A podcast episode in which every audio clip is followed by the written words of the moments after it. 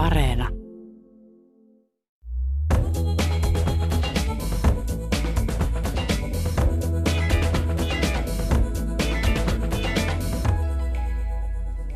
Sinisilmä, Tenhotar vai Madonna? Kuka Meeri Gallen Kallela oikein oli? Meri Slör oli 1868 syntynyt säätyläistyttö, joka 18-vuotiaana meni salaa kihloihin maamme tulevan kansallistaiteilija Akseli Gallenkallelan kanssa. Monissa tunnetuissa Gallenkallelan maalauksissa kohtaamme hänen vaimonsa, Kalevalan Ainona ja myös omana itsenä pariskunnan vaihtuvissa kodeissa usein ruusujen ympäröimänä. Millaista elämää he elivät yhdessä? Millainen oli Meeri Gallenkallelan elämän tarina? Minä olen Pia-Maria Lehtola, filosofian tohtori Helena Ruuska on Kulttuuri Ykkösen vieraana. Lämpimästi tervetuloa. Kiitoksia. Aloitan lukemalla otteen hienosta kirjastasi. Poika katsoo Meeriä tummin totisin silmin. Yhdeksänvuotiaan tytön mieleen painuivat hänen pitkät sormensa, ruskeat silmänsä ja mustat hiuksensa. Poika oli 12-vuotias Axel Galleen. Vuotta myöhemmin Axel piirtää ensimmäisen kuvan koulutoveriansa sisaresta aavistamatta, että hän tallentaa kynällään tulevaa vaimoaan.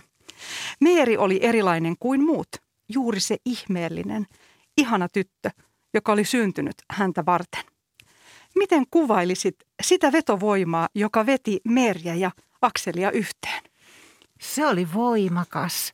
Ja ilmeisesti se oli todella rakkautta ensisilmäyksellä, vaikka toki nämä muistelmat tai muistot on sitten kirjoitettu paljon myöhemmin. Mutta he molemmat palasivat tähän no, eräänlaisen avainkokemukseen myöhemmin kirjoittaessaan sitten yhteisestä elämästään. Ja Meeri vielä ihan vanhoilla päivilläänkin joskus 40-luvulla kirjoittaa. Ja, ja arkistosta on löytynyt monia semmoisia pieniä tekstejä, missä aina tämä sama tarina kerrotaan uudestaan. Vähän ehkä eri sanoin, mutta se sama tarina. Eli se oli heille tärkeä. He molemmat muistivat sen ja jotain syttyi jo silloin – vaikka toki sitten välissä oli paljon ennen kuin he löysivät lopullisesti toisensa. Kirjasi nimi olisit, olisit villi ja villimpi.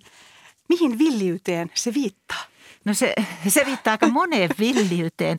Se viittaa tietysti heidän villiin unelmaansa, mutta sinne, sinne erämaahan ja, ja elää aitoa elämää pois siitä kaikesta sivistyksen tuomasta kuonasta ja, ja, ja tämmöisestä ehkä, ehkä epätodellisesta tai jollakin tavalla niin kuin ei, ei sellaisesta aidosta, mikä, mikä varsinkin Akselia poltti. Hän halusi aina löytää aitoa, oli se sitten sieltä Karjalasta tai Afrikasta tai mistä tahansa.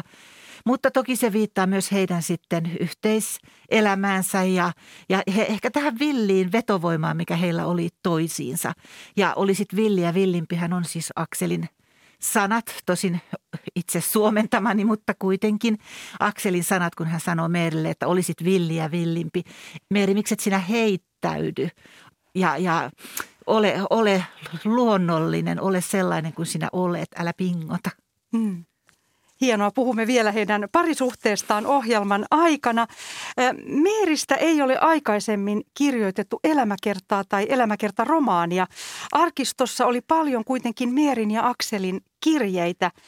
Aksel maalasi Meeristä yli 30 muotokuvaa ja jäljellä on kolme taloa, Kalela Ruovedellä, Liinudden ja Tarvaspää Espoossa, joissa on huonekaluja ja astioita ja myös Meerin flygeli on säilynyt. Miksi häntä ei ole aikaisemmin tutkittu? No sitä mä kyllä kieltämättä itsekin ihmettelin, että kun aloin kysellä, että voisikohan ehkä Meeri Kalenkallasta tehdä elämänkertaa ja onkohan siitä joku jo jotain kirjoittanut tai kirjoittamassa, niin ei. Ja, ja tosiaan kukaan ei ollut tarttunut, että Aino Sibelius on kiinnostanut enemmän, Sylvi Kekkonen on kiinnostanut enemmän, moni muu suurmiehen takana varjossa rinnalla kulkenut nainen, mutta ei Meeri. Et ehkä sitten ei ole tultu ajatelleeksikaan, että miten paljon sitä, sitä materiaalia tai dokumentteja häneltä on olemassa. Ja, ja sen takia sitten Meeri on, on jäänyt, jäänyt niin kuin tutkimatta tähän asti. Ja tietysti olin aivan innoissani, koska, koska sitten oli sain olla ensimmäinen, joka, joka sitten näitä asioita alkoi kaivaa ja katsoa Meerin näkökulmasta. Minkälaisen tunteen koit, kun ymmärsit, että tämä on aarreaitta? No olin todella tyytyväinen, koska onhan, no e, en mä tiedä onko se helpompaa, mutta ainakin se on jollakin tavalla kiinnostavampaa kirjoittaa jostakin asiasta niin kuin ensimmäisenä. Että to, totta kai Akseli Kalenkallasta on kirjoitettu, mutta, mutta Meerin näkökulmasta ja siitä ehkä siitä arjen näkökulmasta. Ja kyllä mä koin sitten kirjoittaessani Meeristä, että myös Akseli Kalenkallasta löytyy ihan uusia piirteitä, kun häntä katsoo sieltä, sieltä tota, kotoa käsin tai Meerin silmin tai sitten Meerin sukulaisten, näiden slöörien silmin, joilla oli erittäin suuri merkitys koko hänen, siis Akseli Kalenkallan taiteelle. Miten lähelle koet, että pääsit Meeriä tutkimuksesi myötä? No kyllä mä koin tietysti niitä kirjeitä. Oli aivan ihana lukea siinä mielessä, että musta tuntui, että mä todella elin välillä tuolla Kalelassa ja välillä Tarvaspäässä ja, ja välillä jossain muualla, missä he asuivat tai matkustivat. Et todella tuntui, että kuljen siinä rinnalla, koska ne kirjeet oli niin, niin no autenttisiahan ne olivat, mutta ne tuntuu, että ne, niistä aukeaa, aukeaa se koko maailma ja sata, yli sata vuotta taaksepäin menee tosta vaan – mutta kyllä se, no se jollakin tavalla, niin, niin ja varsinkin vielä se, että mä luin ne niin kuin ihan siis, ne ei ollut digitoituna. Olisi tärkeää, että ne saataisi digitalisoitua, mutta, mutta ne oli musteella kirjoitettu. Ja Akseli ja Meeri olivat sitä sama, samaa ilmaa, samaa paperia hengittäneet, kun olivat ne aikanaan kirjoittaneet, niin olihan se sellainen tunne, että ikään kuin pääsin lähelle, mutta sitten taas toisaalta ajattelin usein, että jos Meeri nyt vaikka lukisi tätä elämän kertaa, niin mitä hän mahtaisi sanoa? Sanoisiko hän, että no ei se nyt ihan noin mennyt. Mutta se oli mun tulkinta niistä kirjeistä. Olet myös tutkinut pariskunnan kirjamakua. Mitä heidän kotikirjastonsa paljastaa heistä lukijoina ihmisinä? No ainakin he lukivat paljon ja he lukivat äh, ruotsiksi ja he lukivat suomeksi. Siellä on myös saksankielistä, englanninkielistä, ranskankielistä kirjallisuutta. Aina jos jotain aiottiin tehdä, niin hankittiin kirjoja. Ja ehkä se jotenkin liikuttavita ihanin on se, että kun Meerin piti sitten hankkia tuonne Kalelaan ruovedelle lehmä, koska hän ei saanut ostettua sieltä lähitaloista lapsille maitoa, niin sitten hän päätti, että hän hankkii lehmän. Ja sitten hän hankki kirjan, jonka avulla hän sitten opetteli hoitamaan sitä lehmää. Ja samalla tavalla kun lähdettiin matkalle, niin hankittiin matkaoppaita niistä paikoista, minne mentiin. Tai kun lähdettiin Afrikkaan, niin lapsille luettiin kertomuksia Afrikasta. Ja, ja tota noin, niin, niin kuin kaikesta oli olemassa. Vähän niin kuin tänä päivänä on erilaisia oppaita ja, ja tämä kaikenlaista kirjallisuutta liittyen nyt terveyteen tai mihin tahansa, niin oli silloinkin. Miten tämä ranskalainen kirjallisuus, minkälaista kirjallisuutta he lukivat? No he lukivat kyllä sitten ihan, no ranskan kielistä. Sitä en osannut ihan sanoa, että lukivatko he ihan sitten sitä kirjallisuutta, mikä juuri sillä hetkellä ilmestyi. Että pikemminkin sitten suomeksi luettiin Juhani Ahoa ja ruotsiksi Strimperiä ja, ja kaikkia sitä tai Tavastjärnaa kaikkea sitä, mikä ilmestyi, niin he olivat ilmeisesti hyvinkin niin kuin ajan tasalla. Ehkä se pienellä viiveellä tuli sitten Euroopasta se kirjallisuus ja usein niin kuin joidenkin heidän tai lähinnä Akselin – taiteilijatuttavien suosituksesta. Mutta sitten kun lähdettiin matkaan, niin sitten niitä kirjoja ostettiin, hankittiin. Ja, ja todella niin kuin sitä kirjastoa kun katsoo, mä oon lähinnä katsonut vain nimikkeitä, niin vaikuttavat kovinkin sivistyneiltä henkilöiltä, aikaansa seuraavilta henkilöiltä. Ja kirjojen lisäksi he myös siis lukivat sanomalehtiä, eli niistä kirjeistä löytyy tosi usein viittauksia, että, että Akseli on lukemassa lehteä tai, tai Meeri kirjoittaa luin lehdestä tai lehdessä kerrottiin. Eli, eli tota noin, niin vaikka he elivät siellä kaukana kaikesta, niin kuitenkin olivat koko ajan ikään kuin läsnä siinä, mitä tapahtui Helsingissä, Pariisissa, Berliinissä. Kirjassasi on mielenkiintoinen havainto, että er, ranskalaiset erottiset novellit oli jostain syystä ollut heidän kiinnostuksen kohteena. Joo, kyllä. Siis sitten ostettiin myös tätä niin kuin siihen aikaan ehkä vähän arveluttavaa kirjallisuutta, kyllä. Ja joitakin tällaisia kirjoja, jotka kertoo esimerkiksi tämmöisestä ranskalaistaiteilijoiden poheemista bohemielämästä, niin heillä on kaksin kappalein siellä kirjastossa. Ja tästä mä päät, ja sitten kun katsoo niiden, milloin on ilmestynyt, niin mä päättelin tästä, että siellä on Akselin kappale, mutta siellä on myös Meerin kappale. Eikä Meeri ollut ehkä niin tietämätön kaikesta siitä, mitä, mitä tämä poikamieselämäksi kutsuttu vaihe Akselin elämässä tarkoitti. Tästä puhumme myös lisää kohta. Ähm, aloitamme kuitenkin Meeristä, joka on kirjasi päähenkilö. Millaiseen perheeseen Meeri Slör oli syntynyt vuonna 1868? No hänen isänsä oli, oli valtion virkamies ja sitten, sitten tota tällaisen virallisen lehden toimittaja. Hän oli fennomaani, ruotsinkielinen, ruotsinkielinen sepän poika itse asiassa Viipurista. Äiti oli ruotsinkielistä sukua. Hänen, hänen isänsä oli vanhan kirkon urkuri, tosin kuollut jo, kun, kun tämä Meerin äiti oli vielä ihan pikkutyttö.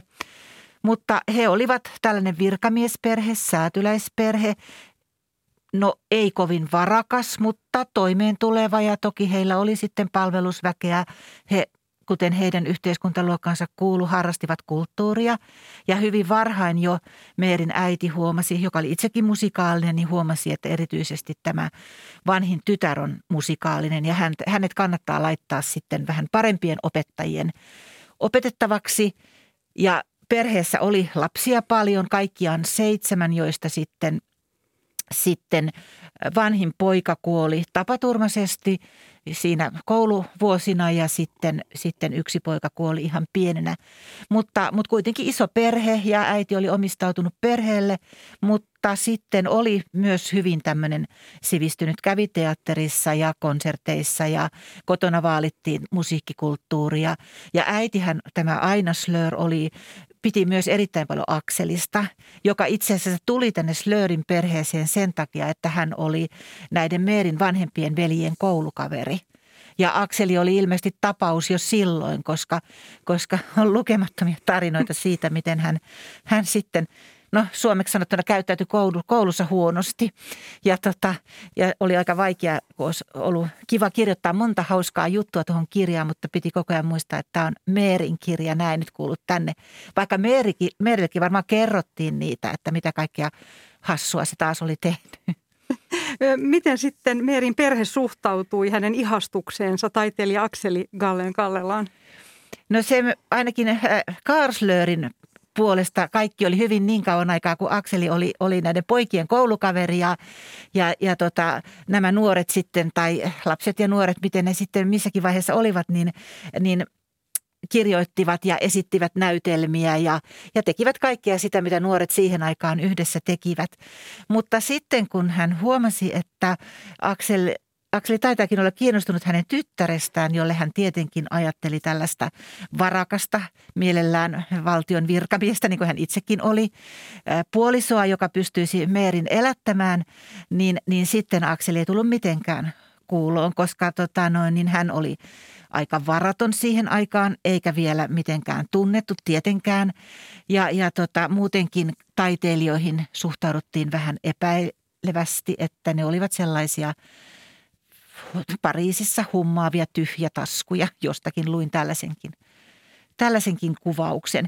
Ja tosiaan Meerin isä sitten, sitten yritti tehdä kaikkensa, että nämä nuoret olisivat ajautuneet niin sanotusti erilleen, mutta, mutta Akselia se ehkä vain provosoi lisää. Ja, ja Meeri oli päättänyt, että, että hän haluaa Akselin ja Akselinsa hän sai. Ja hän tosiaan 18-vuotiaana joutuu salaamaan heidän kihlauksensa. Kyllä, tosin äiti tietää sen ja, ja ilmeisesti isoäitikin tietää ja musta tuntuu, että kaikki muut tiesivät paitsi Karl Slör. Ehkä hänkin sen sitten jotenkin aavisti, mutta oli niin kuin ei mitään olisi tiennyt ja jotenkin sitten tosiaan teki kaikenlaista, että, että tämä olisi unohtunut tämä, tämä salakihlaus tai ylipäätään tämä lähentyminen niinä Akselin Pariisin vuosina. Mutta niitä kirjeitä hän tuli saattoi tulla pari kirjettä viikossa. Ja niitä yritettiin isältä salata, mutta ei se aina onnistunut, koska isä saattoi tulla, tulla sitten ruokapöytään ja sanoa, että Meeri, sinulle on kirje Pariisista. No kaikkihan tiesivät, keneltä se kirje on. Suhteen alkuvuodet olivat haastavia ja Akseli Gallenkallella vietti aikaa Pariisissa maalaten ja opiskellen taidetta ja siinä sivussa hänellä oli useita romansseja. Miten kuvailisit tätä kahtia jakautunutta suhdetta naisiin? Viettelevät vaaleansinisiin kenkiin pukeutuneet kokotit siellä Pariisissa ja sitten Suomessa odottava Meeri. No se on kiinnostava vaihe tässä elämässä, eikä tämä todellakaan varmasti ole ainoa pariskunta, joka tämän on joutunut kokemaan, tämän tällaisen viktorianisen ajan kaksinaismoraalin, että, että miehet, miehet voivat avioitua vasta, kun he kykenevät elättämään perheensä. Ja tähän saattaa mennä, mennä se koko koko tota, noin, niin, nuoruus. Eli niin kuin Meerin isäkin sanoi, että, että Akselihan kannat, voi mennä naimisiin vasta 30, 30-vuotiaana, eli laski, että siihen asti kestää, kun hän sitä uransa rakentaa, jos sellaista nyt sitten tuleekaan. Tai sitten Akselin olisi parempi hankkia itselleen varakas puoliso. Siis nämä kaikki lausuttiin ääneen. Ja sitten taas naisten tehtävä oli odottaa, että tulee se sopiva aviomies. Ja tämähän tarkoitti sitä, että sitten jos ajattelee näitä nuoria miehiä, niin, niin he ajautuivat sitten, sitten tota, joko prostituutioiden, prostituutioon tai sitten, tai siis käyttivät hyväkseen prostituoituja tai sitten palvelusväkeä ja alemman luokan naisia. Ja, ja tällä tavalla elivät jonkunnäköisessä parisuhteessa, mistä ehkä molemmat tiesivät, että tämä on vain väliaikaista. Ja No se koetteli varmaan, varmaan näitä, näitä nuoria miehiä siinä mielessä, että sitten he pelkäsivät näitä sukupuolitauteja, mutta erityisesti se koetteli tietysti näitä alaluokan naisia, jotka tiesivät, että he ovat vain tällainen hetken, hetken aikaa tässä ja sen jälkeen he saavat mennä ja kohta he eivät enää kelpaa kenellekään. Ja sitten taas nämä yläluokan naiset, niin, niin sitten odottivat vähän niin kuin tyhjän toimittajina – ja sitten myös ehkä pelkäsivät näitä tauteja. Ja se, se oli todella hämmentävä se koko, koko kuvio. Ja, ja sitten sen aiheutti vaan tämä no, luokkajako ja, ja tämä tämmöinen ajatus siitä, että, että naiset eivät voi esimerkiksi tehdä töitä, vaan naisen tehtävä on sitten tulla puolisoksi ja äidiksi ja, ja tota noin, niin siinä kaikki. Ja Meerikin sanoo, että kun minun ei anneta tehdä mitään – Minulla on kaksi kättä, mutta minä en saa tehdä mitään. Mutta sitten mm. jotenkin on myös sitten jostakin, olen ymmärtänyt, että ikään kuin sitten nämä säätyläis tytöt, niin kuin Meerikin, että he olisivat olleet aika tietämättömiä asioista. Mutta noista kirjeistä ei kyllä sellainen sitten jää päällimmäisenä mieleen, että Meeri kyllä taisi tietää, mitä siellä Pariisissa tapahtuu.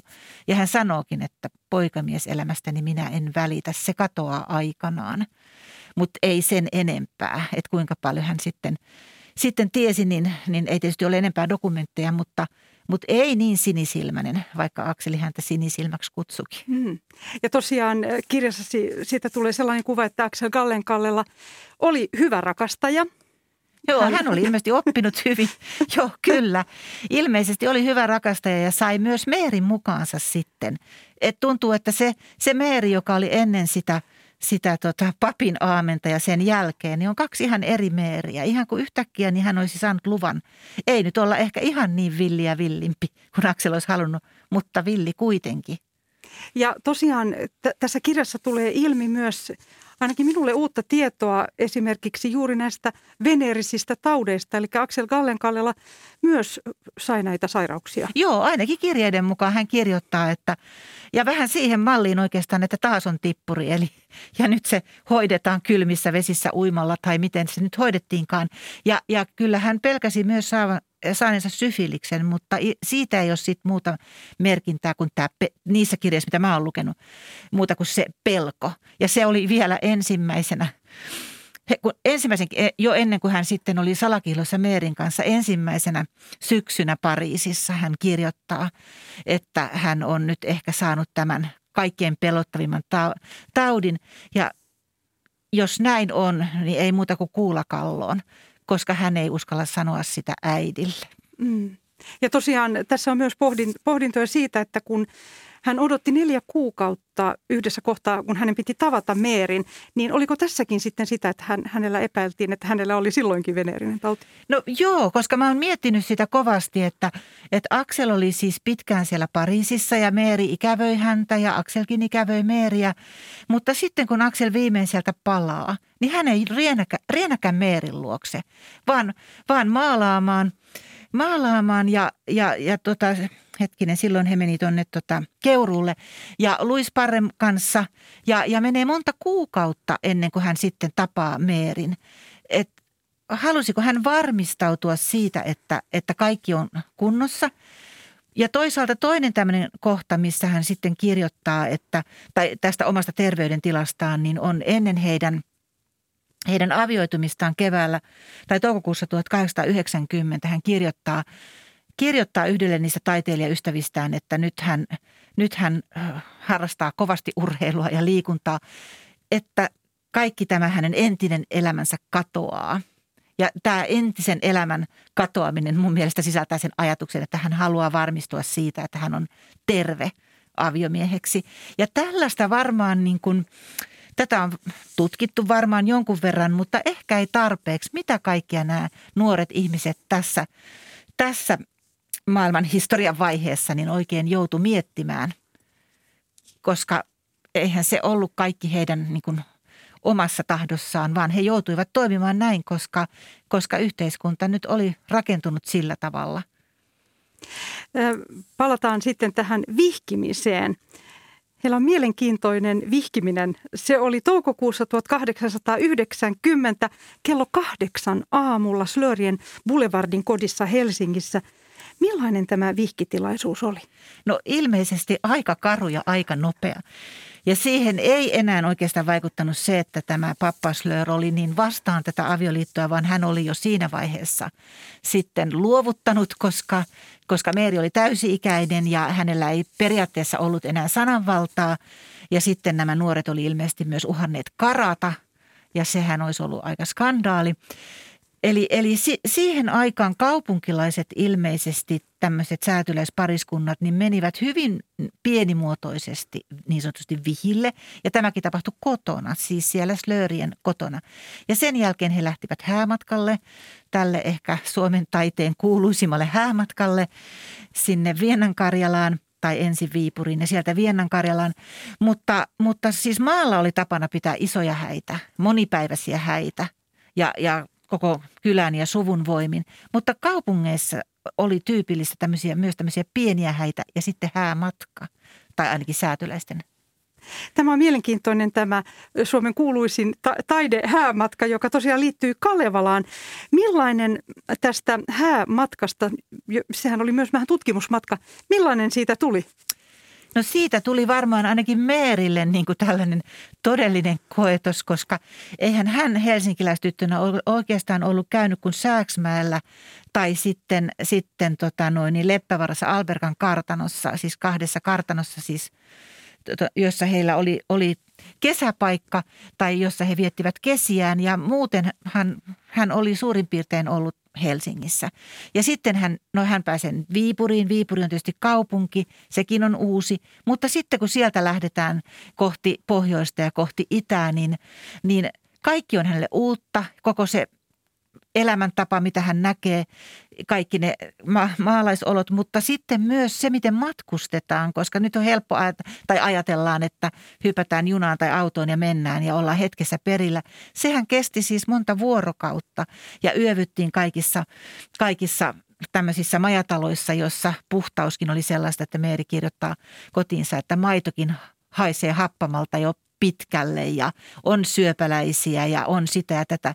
Eikä nyt, koska Suomessa ollaan ja alkukesä, niin ei se sääkään ole aina paras mahdollinen. Eli Meeri kuvaa hyvin värikkäästi äidilleen ja isoäidilleen tätä, tätä häämatkansa, joka, joka tosiaan niin on ihan muuta kuin jotain luksusta. Mutta se on yhdessäoloa ja se on kohti sitä heidän unelmaansa. Miksi Akseli Gallenkallella halusi, että Meeri pukeutuu karjalaisen naisen vaatteisiin? Koska hän halusi löytää sen aidon karjalaisen maailman mentaliteetin, sen missä missä kansanrunot on syntyneet ja missä sitten, sitten ne runot, jotka on, on Kale, Kalevalaan tallennettu, niin missä ne ovat saaneet alkunsa. Ja, ja paitsi ne runot ja niiden kuuleminen, niin oli tärkeää nähdä myös se, miten siellä elettiin ja minkälaista ruokaa siellä syötiin, miten siellä asuttiin, miten siellä pukeuduttiin, mikä oli naisten rooli, miesten rooli. Niin kuin hän oli no en mä tiedä onko oikea sana, niin kuin, vähän niin kuin kansatieteilijä, tekee etnografista tutkimusta. Menee sinne, sinne joukkoon ja haluaa nähdä ja kokea sen kaiken. Ja, ja tietenkin sitten hän halusi tämän nuoren vaimonsa niin nähdä myös yhtenä siellä. Ja nämä paikallisethan sitten todella tarjosivat suorastaan näitä – näitä kaikkia vaatteita ja tavaroita ja tarvekaluja heille. Ja hehän toi mukanaan vaikka kuinka paljon sieltä kaikenlaista tavaraa. Ja sitten Akseli piirsi, piirsi ja teki luonnoksia, omia rakennuksia, myöhempiä rakennuksia varten.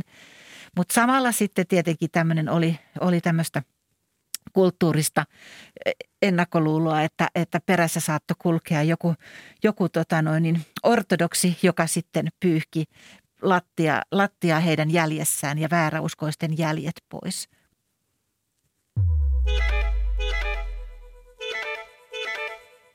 Kuuntelet Kulttuuri Ykköstä, jonka aiheena on Meeri Galleen Kallela, Sinisilmä, Tenhotar vai Madonna.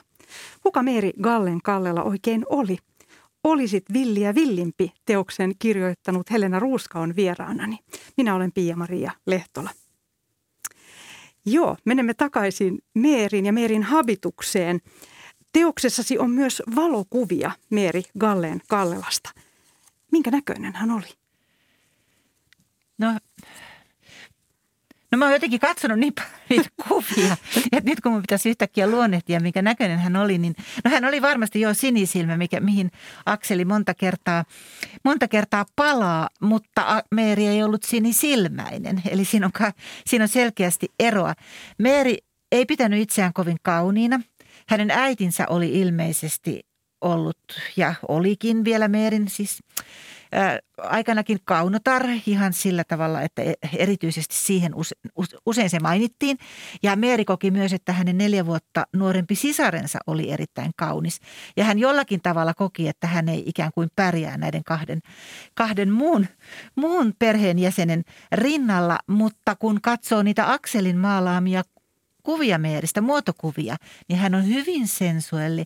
Ja mikä vielä näkyy siinä kuvassa, mikä tai muotokuvassa, mikä hänestä on maalattu vuonna 1917 tuolla Ruovedellä Kalelassa, niin, niin hänellä on, on erittäin sensuaali suu. Ja, ja se on kaikissa näissä, näissä kuvissa. Hänen katseensa on hyvin sellainen jotenkin, hän katsoo usein kaukaisuuteen, hän on hyvin salaperäinen. Ja, ja no sitten tietysti ajan tavan mukaan hän pukeutui hyvin hyvin kauniisti ja vaatteita, paitsi että hän itse oli hyvin kätevä käsistään ja teki niitä. Ja tietenkin sen, sinä aikana tehtiin vaatteita kotona. Mutta sitten kun he olivat Pariisissa tai maailmalla, niin hän usein hankki sieltä tai täydensi garderoopiaan ja täydensi myös äitinsä ja sisarensa garderoopiat. Niistä on kirjeessä paljon mainintoja näistä vaatteista. Ja, ja jollakin tavalla niin Meeri oli se sielukas – ja hänen sitten tyttärensä Kirsti on sanonut, että oikeastaan äidin luonteesta pääsi, pääsi selville vasta sitten, kun kuuli hänen soittavan. Että, että sitten musiikki oli se, minkä kautta Meeri ehkä näki, näytti tunteensa. Ja hän tosiaan otti pianotunteja ja oli pianisti. Joo, Meeri oli, oli erittäin taitava pianisti ja, ja Tiina Karakorpi, joka on tutkinut hänen musiikkiaan, niin, niin on sitä mieltä, että Meeri oli ammattilainen, vaikka hän ei sitten konserttilavoille noussutkaan, koska hän siis valitsi Akselin. Ja sen, sinä aikana myös sitten musiikki oli sillä tavalla sukupuolittunutta, että, että naispianisti ei ollut kovin tavallista. Ja ehkä Meeri oli liian arka sitten, sitten seuraamaan tätä tätä intohimoaan ja soitintaan aina konserttilavoille asti. Ja se, miksi hän ei lähtenyt ulkomaille saamaan lisäopetusta, niin en tiedä johtuuko se siitä, että Slörien varat loppuivat vai sitten Meerin rohkeus loppu tai ehkä Akseli tuli siihen väliin. Menemme vielä takaisin Aksel Gallenkallelan maalaamiin portretteihin Meeristä. Esimerkiksi Tenhotar-maalaus vuodelta 1890. Siinä kohtaamme alastoman naisen omenan ja viinilasin kanssa ja hänen päänsä on koristeltu riikin kukon sulilla. Ja mallina tosiaan oli Meeri. Millaisia ajatuksia tämä maalaus herättää sinussa? No ainakin ensin se herätti se hämmennystä, että no mikä tämä nyt on ja mistä kautta tätä lähtee nyt purkamaan, koska jotenkin oli niin, niin kiinni vielä siinä ajatuksessa näistä säätyläis, säätyläisneideistä – ja sitten heistä tulee säätyläisrouvia ja, ja on tiukasti napitetut, napitetut tota noin niin, puserot ja, ja jakut ja alastomuus kuuluu todella suljettujen ovien taakse tai sitten se kuuluu näille alaluokan naisille tai, tai sitten malleille, joita heitäkin pidettiin suurin piirtein prostituoituna. Mutta että, että taiteilijan puoliso, vaimo ryhtyy malliksi. Ja sitten vielä tässä maalauksessa, jonka mainitsit, niin siinähän ihan leikitellään tällä kuvastolla. Kaikella sillä erottisella kuvastolla. Ja mä jotenkin tulin siihen tulokseen tai mietin, että kun he olivat menneet naimisiin ja kaikki nämä tällaiset raja-aidat oli, oli heidän väliltään kaadettu, niin sitten he saattoivat ilo, ilo, iloita ja, ja leikkiä toistensa kanssa. Ja, ja ehkä Akseli tuli kertoneeksi jotain niistä villeistä vuosistaankin, koska, koska Meeri ikään kuin puettiin samalla tavalla kuin sitten, mitä oli sitten maalattu tällaisia – No demaskee ei nyt ehkä sovi tähän rinnalle, mutta toisaalta se on vähän niin kuin tämmöinen demaskeen toisinto. Ja, ja tota, olisi todella kiinnostava tietää, että mitä siellä todella on ollut taustalla, mutta siitä ei ole. En löytänyt näistä kirjeistä merkintöjä, ainakaan näistä mitä luin. Ja, ja tota noin, niin sitten on vaan oikeastaan tämä maalaus, ja niitäkin on itse asiassa kaksi. Siitä on myös toinen versio olemassa. Ja aluksi sen, tai alun perin sen nimi oli Viettelijätär suomeksi, mutta sitten se on myöhemmin katsottu, että Tenhotar sopii siihen paremmin. Ö, oliko Mieri Gallenkallelan alastomuus miehensä taideteoksissa, oliko se provokaatio? No voi olla, että se oli provokaatio. En mä, no, tai sitten se oli viattomuutta, jos ajattelee, ajattelee vaikka sitä ainotarua – että oli tehty yksi aino, aino triptyykki Pariisissa, missä oli ollut sitten parisilaismalli, mutta se ei, koko maalaus ei ollut tyydyttänyt Akselia. Hän halusi tehdä sen uudestaan, sai mahdollisuuden, sai tilaisuuden ja sitten malliksi tulee Meeri. Ja, ja hän sitten, sitten maalaa tämän, tämän vastaviihtyn vaimonsa siihen ja vie sen näytteelle ja kaikki hänen herratuttavansa ja Meerin perhe, kaikki tulevat katsomaan ja tunnistavat mallin – se, niin kuin se oli lupa tunnistaa, koska siinä oli tiettyjä yksityiskohtia, mistä voi tunnistaa paitsi Meerin tietysti ulkonäkö, mutta, mutta se, se alastomuus on kiinnostava tämän pariskunnan niin kuin tässä keskinäisessä kanssakäymisessään. Ja ne, se oli näinä ensimmäisenä vuosina. Sitten myöhemmin Akseli maalaa edelleen Meeriä ihan sinne, sinne vanhuuteen saakka, mutta, mutta ei sitten ainakaan näissä tunnetuissa – töissä hän ei ole alastomana. Se, mitä sitten on, on niissä töissä, mitä ei vielä ole, ole ollut julkisesti nähtävissä, niin en sitten osaa sanoa. Määräsikö Akseli, että, että hänen täytyy olla alasti näissä kuvissa vai oliko tämä ihan yhteisymmärryksessä? Tehty? No mä uskon, että se oli yhteisymmärryksessä. Meeri ei ollut määrättävissä. Joutuiko vaimo sitten kuitenkin kärsimään? Tuliko kommentteja sitten, koska hän, tämä oli kuitenkin rohkea. Ymmärsin kirjastasi, että tähän aikaan esimerkiksi alaston malleja ei ollut Helsingissä. Joo, ta, joo vaikea ainakin oli saada. Ja, ja maaseudulla varsinkin sitä oikein kauhisteltiin ja, ja pidettiin täysin syntisenä ja sopimattomana. Mutta, mutta Meeri, Meeri suostui ja, ja ja niin, Meeri suostui ja, ja, ja se oli heidän tällainen yhteinen, yhteinen lähtölaukaus siihen, siihen sitten, mitä Akselin taiteesta sitten tuli. Ja, ja Meeri siihen vaikutti monella tavalla ja ehkä nyt sitten ensimmäisen kerran niin antamalla tälle Ainolle oman vartalonsa. Toki sitä sitten kriitikot sanoivat, että se on vähän kurelliivien turmelemaa, että, että olisi niin kuin pitänyt hankkia vähän tällainen niin kuin rehevämpi suomalaisneito. Ja jotenkin kun nämä kaikki kriitikoherrat ja taiteilijat ja kaikki tunsivat toisensa, niin saattohan se olla vähän tällainen rivien välinen piikki, että kyllä me tiedämme, mutta me emme sano. Hmm.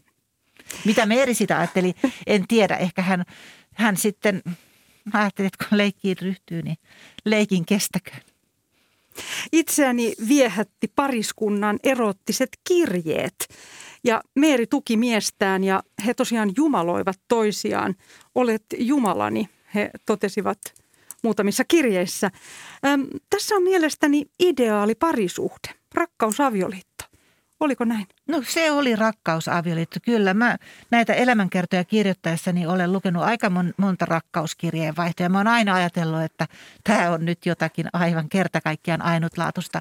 Mutta kun näitä Meerin ja Akselin kirjeitä luin, siis sekä niitä arkikirjeitä, niitä huussolikirjeitä, että sitten näitä rakkauskirjeitä, niin ne oli kyllä todella ainutlaatuisia – ja kertoo jotakin heistä. Myös se, että ne ei jäänyt vain sinne nuoruuteen, vaan niitä löytyy myös sitten vanhemmalta iältä. Millä tavalla Meeri sitten auttoi Akselia tämän töissä taiteilijana? No Meeri oli ensinnäkin läsnä – ja varmasti oli se kuunteleva korva. Akselhan oli ihan loputon filosofeeraaja ja halusi kertoa niistä unelmistaan. Ja hänen mielialansa vaihtelivat ja, ja välillä hän oli intoa täys ja välillä oli aivan täysin, täysin murheen murtama. Ja Meeri häntä tyynnytteli ja, ja sitten sillä tavalla niin kuin kannatteli. Mutta Meeri myös inspiroi häntä ja tämä musiikki oli yksi asia – että sen jälkeen kun Meeri sai flyygelin, niin, niin Aksel usein halusi, että Meeri soittaa hänelle. Ja voi hyvin kuvitella, että nämä suuret Kalevala-maalaukset on, on tehty kun Meeri soittaa Beethovenia tai Meeri soittaa Sibeliusta tai Kriegia tai mitä ikinä soittaakaan. Ja, ja tota noin, niin Meeri auttoi ihan konkreettisesti pesi pensseleitä, lämmitti rukkasia, kun Aksel maalasi lumitauluja ulkona ja tuli kädet, kädet kohmeessa sitten sisälle ja taas oli lämpimät rukkaset odottamassa. Ja sitten Meeri tietysti mahdollisti sen niin, että Akselille oli perhe ja lapset tosi tärkeitä, mutta eihän hän lapsia hoitanut, vaan Meerihän sen kaiken teki. Ja Meeri mahdollisti, että he saatto matkustaa yhdessä. Hän, hän lähti mukaan ja piti lapsille kotikoulua ja oli sillä tavalla niin kuin, niin kuin koko ajan siinä Akselin rinnalla. Ja niin, oikeastaan jokaisessa elämänvaiheessa niin Meerillä oli merkitystä, että se avioliitto ei missään vaiheessa sillä tavalla nuivettunut, että heillä joskus oli tämä kaunis rakkaustarina, mutta nyt me tässä vaan jollakin tavalla kumppaneina kuljemme, vaan, vaan he, voi sanoa, että siihen asti kun Akseli kuoli, kuoli Tukholmassa – 1931, niin, niin he olivat rakastavaisia. Ja ihan suhteen alkuvaiheessa he asuivat myös Pariisissa lyhyen ajan ja he jättivät ensimmäisen lapsensa tyttärensä Suomeen hoidettavaksi. Millaista heidän arkensa oli siellä Pariisissa? No se oli varmasti ainakin eh, ehkä monipuolisempaa kuin, kuin sitten kotosuomessa Malmilla, missä he asuivat tai, tai tota noin, niin sitten haikailivat näitä, näitä maaseutupaikkoja jo siinä vaiheessa, mutta he kävivät näyttelyissä ja Meeri nautti suunnattomasti siitä, että Aksel, niin kuin hän kirjoittaakin, että Aksel on näyttänyt minulle niin paljon kaikkia kaunista. Eli he, he kävivät yhdessä ja varmasti keskustelivat näistä. He nauttivat, nauttivat ihan siitä, siitä kaupungin sykkeestä, koska Helsinkihän oli silloin vielä hyvin pieni kaupunki. Se oli jotain aivan muuta olla – olla Pariisissa ja sitten on paljon kuvailuja siitä, kun he käyvät oopperassa ja, ja tota, konserteissa, siis sitä, mikä oli Meerille tärkeää. No, Akseli saattoi kyllä nukahtaa siellä, mutta kuitenkin oli mukana. Ja on kerrottu heidän lounaistaan ja on kerrottu, miten he tapaavat suomalaistaiteilijoita ja viettävät iltaa yhdessä. Ja, ja se oli Meerille hyvin erilaista kuin sitten se kotimaassa olo, koska silloin se pikkutyttö oli äidin hoivissa ja Meeri saattoi kulkea vapaasti. Italiassahan sitten tämä pikkutyttö oli mukana ja siellä Meerillä oli jo vähän sitten hankalampaa, koska hänen piti saada piika hoitamaan tyttöä ja ei niitä ollutkaan sitten niin helppo saada. Olet todennut kirjassasi, että he olivat molemmat aitoja ja heidän tavoitteensa oli olla aitouden vaalioita. Kyllä. Miten tämä ilmeni? No se ilmeni siinä, että, että kaikessa etsittiin sitä aitoutta. Ja kaikelle sellaiselle poroporvarillisuudelle ja, ja, ja teeskentelylle niin kuin jollakin tavalla vähän niin kuin sitä ivailtiin tai nauriskeltiin ja hyvin nopeasti sellaiset ihmiset jotenkin leimattiin. Ja, ja etsittiin niitä, jotka on tosissaan ja, ja palava sielusia. Ja jolla, jollakin tavalla niin kuin haluavat löytää sen oman eikä noudata jotain vaan opittua kaavaa. Ja, ja se tietysti no, luonto sitten ihan itsessään ja, ja sellaisena kuin se on, ei ihmisen muovaamana, muovaamana, niin, niin heitä inspiroi. Mutta sitten tietysti myös, myös taide, se Meerin musiikki ja Akselin kuvataide, kaikki se, niin he pyrkivät siinä, siinä aina niin kuin löytämään sen, sen suuren idean – se, se oli niin kuin se, ja Akselihan sanoikin jossakin, että, että hän palaa kuin tuli ja tuli, kun se sammuu, niin sitten se sammuu. Eli, eli, eli palava halu kaikkeen, kaikkeen mahdolliseen sellaiseen, mikä, mikä oli aitoa. Ja tähän aikaan myös esoteria ja teosofia oli vahva trendi Suomen taideelämässä. Miksi Meeri teki Akselille munkin kaavun tuonne Tarvaspään torniateljeen? Se tehtiin itse asiassa Kalelaan. Se, se tota, Meeri tilasi sen Helsingistä äidiltään, että jos vielä jouluksi ehtisi Akselille, koska siellä ateljeessa oli niin kylmä ja Akselilla oli liian pieni, hän oli vähän kasvanut ulos tuosta aamutakistaan ja, ja sinne se tehtiin. Mutta se, että hän halusi munkin kaavun, niin sillä on liittyy tähän esoteriaan siinä mielessä, että, että Aksel oli hyvin kiinnostunut niin kuin, niin kuin munkeista, ei, ei niin kuin – uskonnollisessa mielessä, sillä tavalla kristillisessä mielessä, vaan siitä, että mikä on heidän yhteytensä niin kuin kuolemaan tai korkeampiin totuuksiin ja, ja miten he mietiskelevät ja tätä kautta löytävät, löytävät sitten rauhan. Ja, ja sitten Meeri tietysti ajattelee, että kun Akseli saa tällaisen, tällaisen kaavun, niin sitten hänkin voi mietiskellä ja maalalla rauhassa ja samaistua ikään kuin näihin munkkeihin. Ja sitten se todella tuli tarvaspäähän – myös mukana. Se kulki heidän mukanaan, kunnes sitten kun alkoi Tarvaspään tällaiset äh, rappion ajat, eli Aksel oli kuollut ja, ja siellä kävi, kävi monenlaista, monenlaista niin kuin väkeä, niin sitten se varastettiin lopulta sieltä. Oi. Öm, tosiaan Mieri ja Aksel Gallenkallela loivat kokonaistaideteoksia juuri Kalelan erämaa-atelje ja Tarvaspään atelje Linna. Ja yhdessä he veistivät myös huonekaluja ja Meeri kutoi verhoja ja tyynyn päällisiä. Olivatko he suomalainen vastine ruotsalaiselle Kaalia Kaarin Larssonille siellä Sundbornista? No joo, varmaan, kyllä. Eli, eli se, se Larssonilainen idylli on vähän erilainen idylli kuin heidän idyllinsä, mutta totta, voisi ajatella, että, että samalla tavalla niin kuin – kaikki rakennettiin ja tehtiin itse ja varsinkin Kalelassa. Se oli todella kokonaistaideteos ja mä liittäisin siihen kokonaistaideteokseen vielä ne kirjeet, joita siellä kirjoitettiin. Miten siitä elämästä kerrottiin ja sitä kuvattiin. Mutta, mutta kun puhuttiin äsken aitoudesta, niin, niin se oli juuri myös sitä aitoa, että joka ikinen ovenripa oli suurin piirtein itse suunniteltu ja, ja verhot, suunniteltu malli ja kudottu kangas ja sitten ommeltu ja, ja kaikki, kaikki tehty niin kuin sitä heidän, heidän taloaan, heidän taidettaan varten.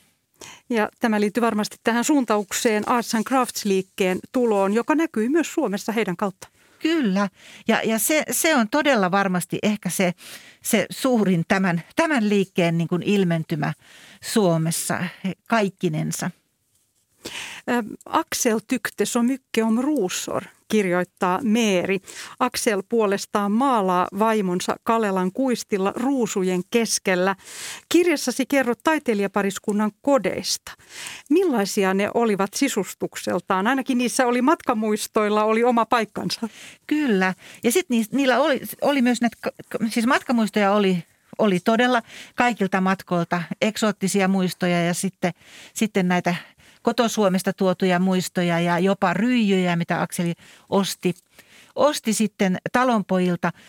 Mutta siellä oli myös sitten kasveja ja ruusuja kasvatettiin itse. Siellä oli, oli erilaisia palmuja, eksoottisia kasveja, missä ne nyt sitten ikinä pystyivätkään kasvamaan, koska ne lämpötilatkin oli aina mitä olivat, mutta, mutta Meeri niitä vaali ja sitten kun lähdettiin matkoille, niin oli tärkeää, että kuka niitä hoitaa ja kuka tulee sitten pitämään taloa ja, ja, ja sitten rakennettiin todella niitä huonekaluja itse, oli, oli erilaisia kalustoja erilaisiin tarpeisiin, jopa matkakalusto, joka oli huvittava ajatus, että kun he sitten näitä väliaikaisia asuntoja oli, niin sinne vietiin omia huonekaluja. Omia huonekaluja oli tämä matkakalusto ilmeisesti silloin kehissä. Ja Meeri oli taitava siis käsistään myös veistämään siis puusta. He tekivät yhdessä yhdessä muun muassa Meerille, Meerille nuottikaapin, mutta sitten on paljon mainintoja myös siitä, että Meeri, hänen sisarensa ja, ja Akselinkin sisar, niin veistää Akselin maalausten kehyksiä. Kun on näitä komeita puukehyksiä näissä maalauksissa, niin sieltäpä löytyy näiden naisten kädenjälkiä. Ja tämä oli tosiaan mielenkiintoista, että nämä matkamuistot siellä olivat siellä kotona ja, ja hehän tosiaan lähtivät myös Afrikkaan. Minun oli pakko lähteä Afrikkaan voidakseni tuntea vielä kerran eläväni, oli Akseli Gallen Kallela todennut 1900-luvun alussa. Millaista heidän aikansa siellä oli? No ainakin jos ajattelee lasten kannalta, niin se oli aika kauheata, pelottavaa, koska se, he menivät brittiläiseen Itä-Afrikkaan, niin se oli totta kai jotakin ihan muuta kuin tänä päivänä. Kenia, mikä suurin piirtein oli se, mihin he menivät. He menivät siis Nairobiin ja sitten sieltä tekivät safareita ja tekivät myös yhden tällaisen ison safarin, missä Meeri ja lapsetkin oli mukana. Ja se ei ollut mitään jeepissä istumista, vaan he siis jalkapatikassa kulkivat siellä kuukausi tolkulla, asuivat teltoissa ja olivat tietysti alttiita kaikille sille vaaroille, mitä, mitä se viida, tai se oli savannia, mutta se ympäristö toi tai aiheutti. Toki heillä oli paikallisia oppaita ja, ja paikallisia paikallista palvelusväkeä, että eivät he siellä yksin todellakaan olleet, vaan ison joukon keskellä, mutta siitä huolimatta se oli vaarallista. Ja Akseli oli varoitettu, että sinne ei pidä mennä ainakaan perheen kanssa, mutta hän halusi todella kerran vielä elävänsä ja kerran vielä etsiä sitä aitoa, aitoa elämää ja hän ajatteli, että se löytyy Afrikasta. Hän etsi myös valoa, koska silloin valomaalaus tai ekspressionismi oli niin kuin – ajan hengessä ja hän koki, että hän jää jälkeen, hänen täytyy uudistua. Ja se oli yksi syy lähteä sinne. Toki häntä kiinnosti myös se metsästys, sitä ei voi kieltää. Millaiset olivat sitten Meeri Gallen Kallelan viimeiset vuodet? Tosiaan hänen miehensä kuoli 60-vuotiaana keuhkokuumeeseen. Kyllä. Ja sitten Meeri sanoi, että kun Akseli kuoli, niin kello pysähtyi. Ja voi sanoa, että se koko Meerin elämä siihen asti oli ollut hyvin erilaista kuin sen jälkeen, koska sitten lapset eivät päässeet yksimielisyyteen, miten tämä heidän isänsä perintö hoidetaan. Ja siitä alkoi sitten ihan loputtomat riidat. Ja Meeri ei osannut oikein sitten siinä toimia, vaikka hänellä olisi ollut kaikki valta toimia, koska heillä oli keskinäinen testamentti ja sen ajan lainsäädännön mukaan Meeri peri kaiken mutta Meeri antoi sitten lapsilleen vähän köyttä sinne ja vähän köyttä tänne ja lopuksi kaikki oli aivan solmussa. Ja hän sitten vanhetessaan jossain määrin myös katkeroitui ja, ja niin kuin hänen sisarensa sanoi, että, että Meeristä on tullut pisteliäs ja, ja hän sitten menetti myös Jorman eli, eli poikansa ja, ja tota noin, niin että kun Akseli kuoli 31 ja, ja poika kuoli talvisodassa, niin, niin tämä oli Meerille sitten jossain määrin liikaa.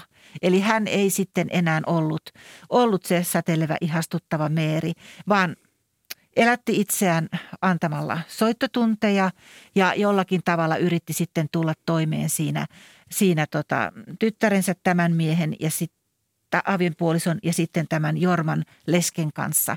Ja tuntuu, että se oli loputonta sellaista vääntöä, että mitä tälle perinnölle pitää tehdä ja, ja Meerin kuollessa kaikki oli oikeastaan edelleenkin kesken. Meri Gallen Kallelasta tosiaan näitä kirjeitä on yli tuhat. Ja sitten on myös säily, hänen vaatteitaan on myös säilynyt. Milla, millaisia vaatteita hän, häneltä on jäänyt? No Mehriltä on jäänyt siis ihan tällaisia No kaikenlaisia hattuja ja käsineitä ja kenkiä ja, ja sitten ihan siis hameita ja, ja muita vaatteita, jotka on sinänsä kiinnostavia, kun niistä samoista vaatteista puhutaan niissä kirjeissä. Mutta sitten häneltä on jäänyt myös valtiopäivätanssiaispuku. Ja mä ajattelin, että mikä tämä on? Se on siis kansallismuseossa. Ja, ja tota, Meeri todella oli valtiopäivät, osallistui valtiopäivätanssiaisiin ilmeisesti kahdesti, koska hänen isänsä oli siis valtion virkamies ja sai hovineuvoksen arvon. Ja, ja he kuuluivat Helsingin kermaan, tämä Slörin perhe, ja osallistuivat sitten, kun valtiopäivät avattiin alkuvuodesta. Nehän ei ollut siis joka vuosi, mutta, mutta tota noin, niin ehkä kolmen vuoden välein ja vähän harvemminkin joskus, niin sitten oli tämmöinen suuri juhla, juhlallisuus, jossa sitten tota, kenraalikuvernööri otti vastaan tämän Helsingin tai koko Suomen nämä silmää tekevät ja, ja sitten se päättyi suuri tanssiaisiin. Ja se on vähän niin kuin meidän presidentin linnan itsenäisyyspäivän vastaanotto sen ajan, ajan sitten, sitten tämän tämän tota noin, yhteiskuntajärjestelmän mukaisesti.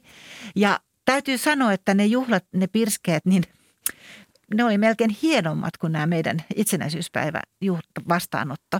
Se kaikki, mitä siellä syötiin, juotiin, se oli aivan uskomatonta. Ja mistä mä tiedän sen, senpä ajan sanomalehdet kertoo sen kaiken. Yksityiskohtaisesti luettelee, mitä kaikkea siellä, siellä oli.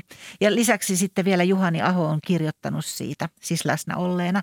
No Meeristä mä tiedän vain, että – se puku kertoo, että hän on ollut siellä. Meril ei ole kirjoittanut siitä mitään. Varsinkin toisen kerran hän, no toisesta kerrasta on sanonut sen verran jo, että hän valittaa Akselille, kun Aksel on Pariisissa, että hän ei halua mennä sinne, mutta isä pakottaa. Koska siellä nämä nuoret, nuoret naiset tuotiin vähän niin kuin näytille ja siellä juuri isä ehkä toivoi, että löytyisi se tuleva aviomies, mutta eipäs löytynyt. Kulttuuri Ykkönen päättyy tähän tarinaan. Haluan kiittää Helena Ruuskaa antoisesta keskustelusta. Kiitos. Tämä lähetys ja kaikki muutkin Kulttuuri Ykköset löytyvät Yle Areenasta. Ja keskiviikkona Kulttuuri Ykkösen aiheena on seuraava. Murtuuko Spotifyn valta? Monet nimekkäät muusikot ovat viime päivinä ilmoittaneet jättävänsä suoratoistopalvelu Spotifyn. Miltä Spotifyn tulevaisuus näyttää ja miten se kohtelee muusikoita? Ja Richard Wagnerin musiikkin. Musiikki on syntymästään saakka puhutellut suomalaisyleisöä. Tämäkin on huomenna aiheena Kulttuuri Ykkösessä, joka lähetetään suoraan Helsingin musiikkitalosta ja lähetyksen juontaa Janne Palkisto. Tätä lähetystä kanssani oli tekemässä myös tuottaja Olli Kangassalo. Kaunista tiistaita teille kaikille.